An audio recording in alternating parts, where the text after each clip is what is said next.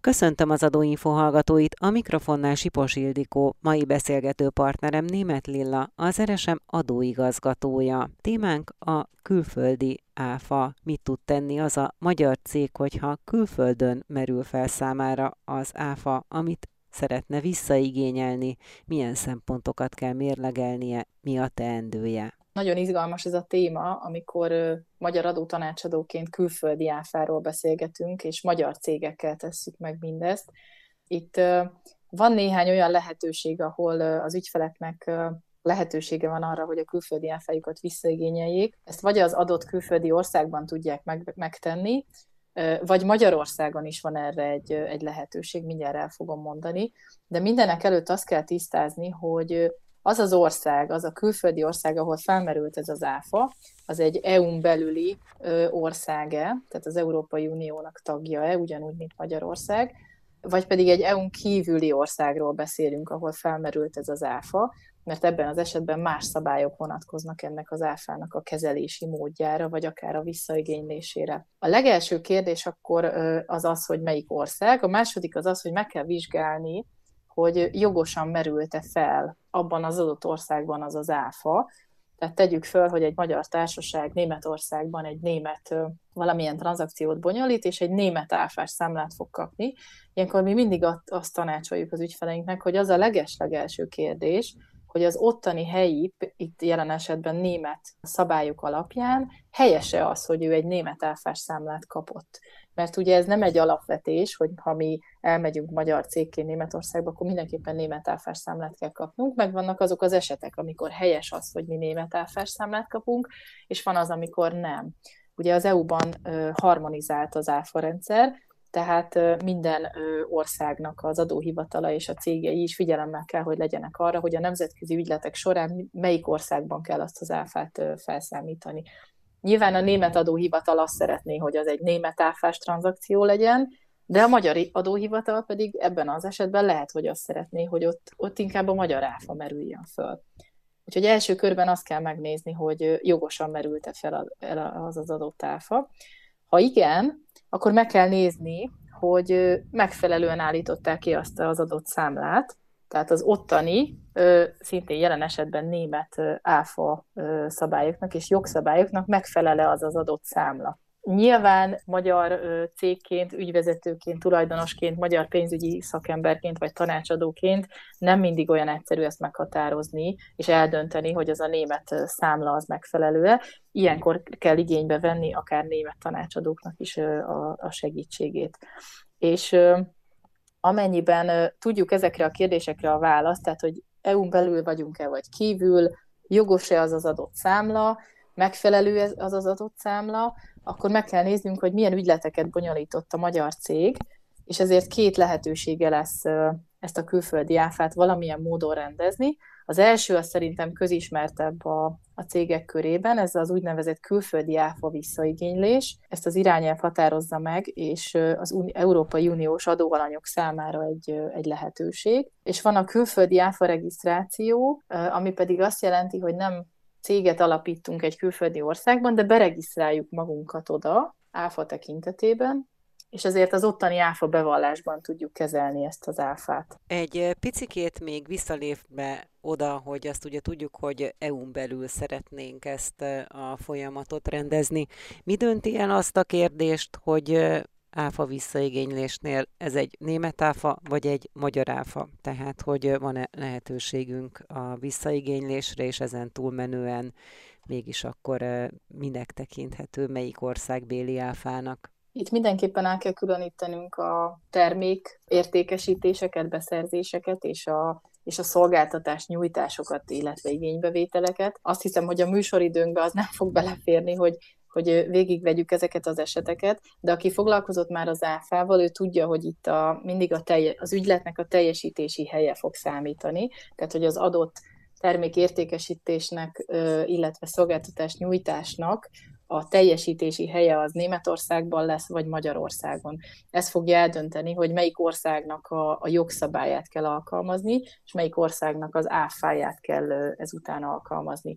Van ö, több olyan ügylet, főleg ö, ugye szolgáltatás nyújtások esetében ö, szoktuk ezt emlegetni, hogy nemzetközi fordított adózás alá esik, ami azt jelenti, hogy egy német-magyar viszonylatban nem egy, egy, egy, egy, egy német szolgáltatás nyújtás kapcsán nem Németországban keletkezik az áfa, hanem azt Magyarországon a magyar adóalany a saját áfa bevallásába fogja tudni rendezni, miközben az egy Németországból indult, mondjuk, vagy onnan nyújtott szolgáltatás nyújtás. Tehát ez így elég bonyolult, erre nincs egy, egy exakt szabály, vagy ez nem fekete-fehér, minden ügyletet egyedileg kell megnézni. Első körben azt, hogy termékértékesítésről van szó, vagy szolgáltatásnyújtásról, és utána meg kell néznünk, hogy a nemzetközi fordított adózás szabályai vonatkoznak-e erre. Ezen túlmenően még mit érdemes szem előtt tartani ahhoz, hogy eredményes legyen az áfa visszaigénylés? Milyen szempontokat? Ugye azt említettem, hogy nagyon fontos, hogy az EU-n belül, vagy az EU-n kívüli felmerült áfáról van szó az EU-n belül felmerült áfával kapcsolatban szerintem kicsit egyszerűbb helyzetben vannak a, a magyar vállalkozások, mert itt egy, ugye most akkor amiről beszéltünk, hogy magyar cégről beszélünk, a német áfáját, azt, hogyha ha nem kötelezett ez a magyar társaság Németországban regisztrációra, akkor a magyar adóhivatalhoz tudja benyújtani ezt a visszaigénylését. Ezeket az áfa visszatérítési kérelmeket mindig az érintett időszakot követő év szeptember 30-ig van lehetőségünk benyújtani. Ugye ez a múlt pénteki határidő, itt rengeteg ügyfélnek segítettünk ezzel, hogy, hogy ne, szalasz, ne szalasszák el ezt a szeptember 30-as határidőt, mert azt tudni kell, hogy ez egy jogvesztő határidő. Tehát, hogyha valaki ugye most 2022. szeptember 30-án nem nyújtotta be a 2021-es évre vonatkozó külföldi áfa bevallását, visszaigénylését, akkor, akkor nem is lesz már erre lehetősége, tehát nem lehet már oda menni az adóhivatalhoz, és azt mondani, hogy hú, hát kifelejtettünk három számlát ebből a visszatérítési kérelemből, vagy adott esetben akármilyen indokkal, tehát itt sem a COVID, sem semmilyen elektronikai, elektromos rendszernek a hibájából, vagy internet leállásból adódó hibára, tehát semmire nem lehet hivatkozni. Itt szeptember 30-a volt az a dátum, amikor ez a magyar cég akármelyik EU-s országban felmerült külföldi áfájával kapcsolatban a visszatérítési kérelmet be tudta adni. Tehát az biztos, hogy ez egy nagyon fontos határidő, úgyhogy aki már most gyűjtögeti a 2022-ben felmerült külföldi áfáit, mindenképpen legyen arra figyelemmel, hogy ezt, ezt jövő év, tehát 2023. szeptember 30-ig tudja beadni a, a magyar adóhatósághoz.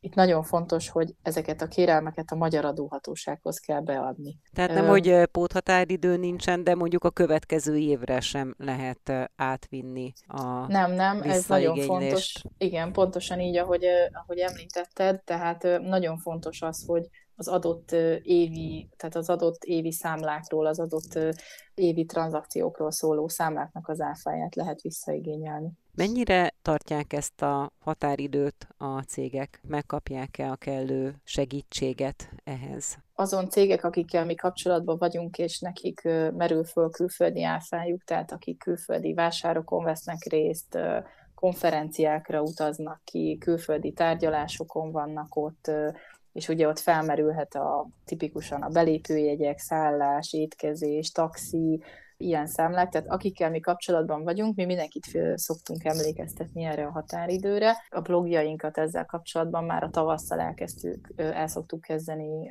kitenni, kiírni és értesíteni erről az ügyfeleket.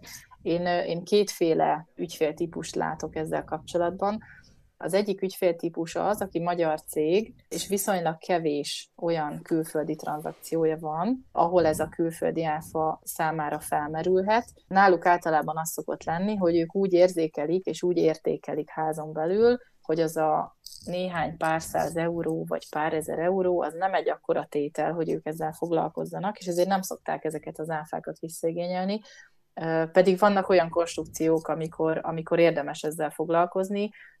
Nálunk is nyilván egy, egy pár száz vagy pár ezer eurós visszaigénylésnél nem fogunk a visszaigényelt áfánál magasabb szolgáltatási díjat számlázni egy ügyfélnek. Tehát vannak erre akár sikerdíjas megoldások is, hogy mi például csak akkor kérünk ezért díjat, hogyha ők sikeresen visszakapták az adott országból az áfát. Ez az egyik típusú ügyfél, tehát aki nem akar ezzel foglalkozni, mert mondjuk nem is ismeri, hogy melyik nyomtatványon kell visszakérni, vagy nem is tudta, hogy ezt esetleg a magyar áfa, vagy a magyar adóhivatal részére tudja benyújtani ezt a bevallást, hiszen azért ez egy sokkal egyszerűbb dolog, hogy magyarként, magyarul beszélve a magyar adóhivatalhoz tudjuk megtenni ezt a visszaigénylési kérelmet, és mondjuk nem a német adóhatóságot kell megtalálnunk. Ugye nem is tudjuk, hogy oda postán kellene benyújtani, vagy elektronikus úton.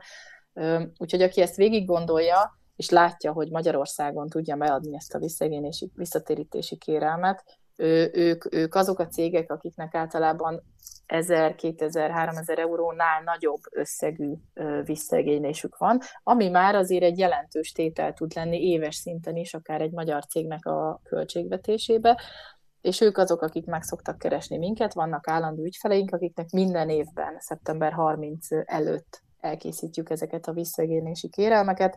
Náluk általában ez egy bejáratott folyamat, de azt kell, hogy mondjam, hogy hiába zárul le a magyar beszámolójuk mondjuk május 31-ig, és, és adják azt be, nem szoktak egyből júniusba tolongani az ügyfelek, hogy akkor egyébként itt van ebből a, ebből a részből minden olyan számla, ami a külföldi áfához kapcsolódik, és mi, mi általában nem tudunk júniusban nekiállni ennek a munkának, pedig nagyon jó lenne, általában szeptember elején találnak meg minket a cégek, és akkor mondják azt, hogy hát akkor itt van ez az analitika benne a rengeteg számla, és nézzük át, és mondjuk meg, hogy ebből, ebből mik azok az áfák, amik, amiket ők visszaigényelhetnek. Ilyenkor általában hány számlát kell átnézni? Ez nagyon változó. Pont múlt hét péntekre adtunk be olyan visszaigénylési kérelmet, ahol összesen kettő darab számláról volt szó, de ez ennek a kettő áfán, ennek a kettő számlának az áfa tartalma például meghaladja egy másik ügyfélnek a, a visszagénési kérelmét,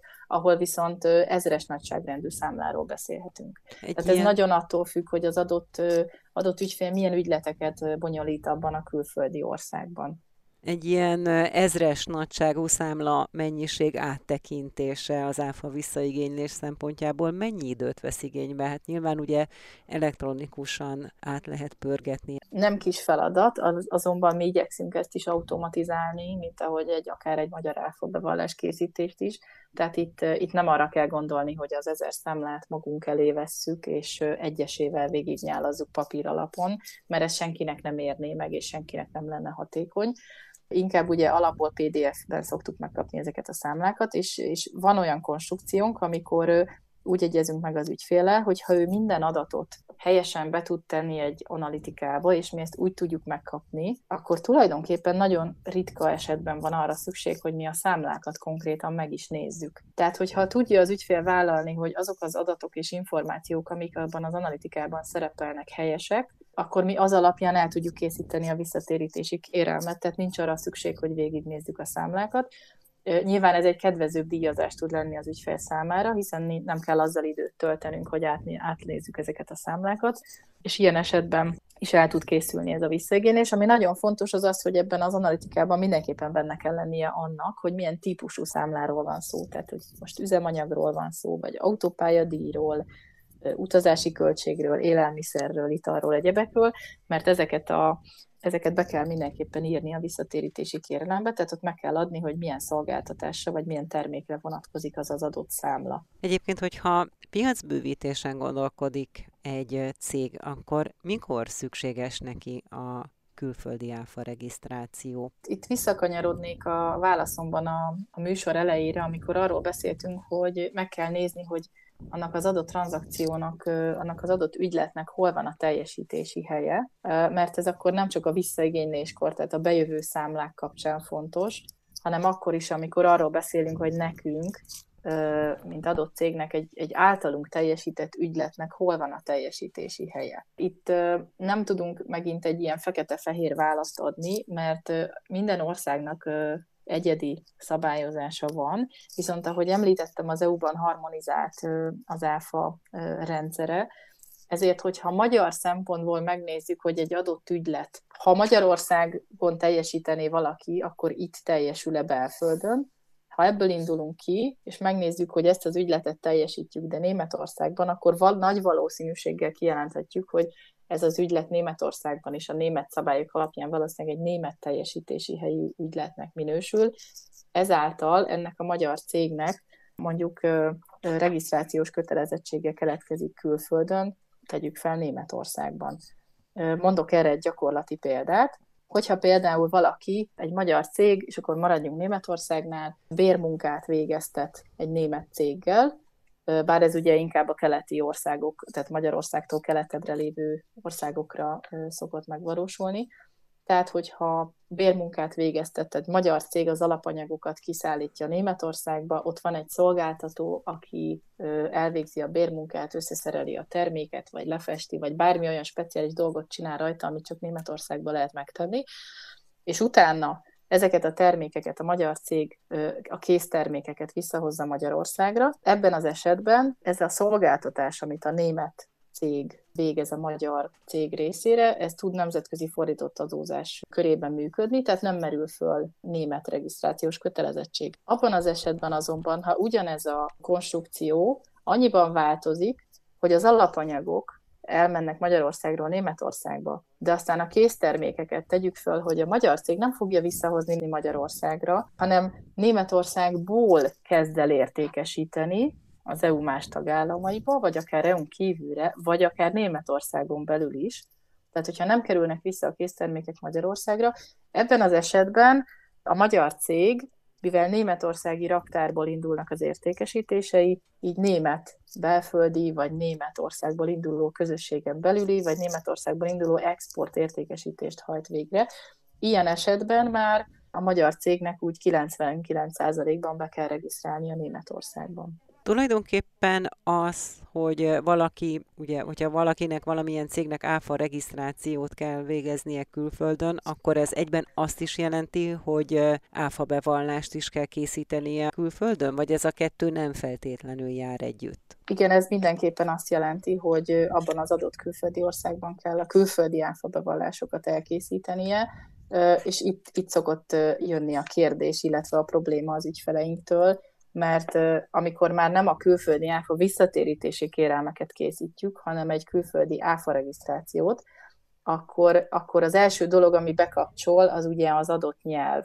Tehát a kinti adóhivatallal az ő adott nyelvén kell tudni kommunikálni, egyrészt az adóhivatallal, másrészt, hogyha tegyük föl ez a magyar cég, egy német szolgáltatót keresett meg ahhoz, hogy segítsen neki a kinti áfa regisztrációban és az adóbevallások elkészítésében, akkor van olyan eset, amikor németül kell tudnia kommunikálni, de minimum angolul kell tudnia kommunikálni erről az egész ügyletről a kinti szolgáltatóval. A következő dolog, ami előszokott fordulni, az az, hogy ha több ilyen adóregisztrációra van szüksége egy magyar társaságnak, akkor egyrészt több szolgáltatóval kell felvennie a kapcsolatot, akik a kinti áfa bevallásokban és áfa regisztrációban segítenek, illetve több típusú bevallást kell készíteni.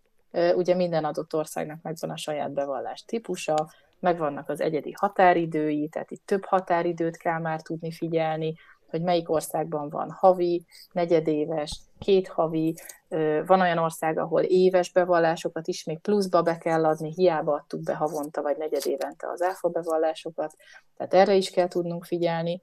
És utána a harmadik dolog, amivel szembesülni szoktak a cégek, az az, hogy a kinti adójogszabályoknak megfelelő számlákat kell tudni kiállítani.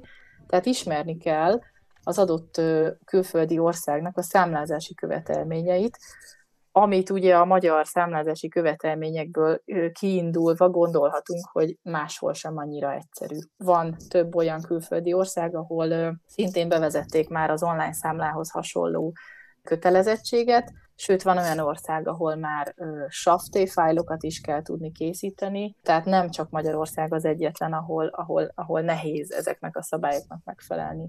Úgyhogy a külföldi, különböző, változó és eltérő jogszabályi környezetnek való megfelelés az kihívás elé szokta állítani a, a külföldi cégeket.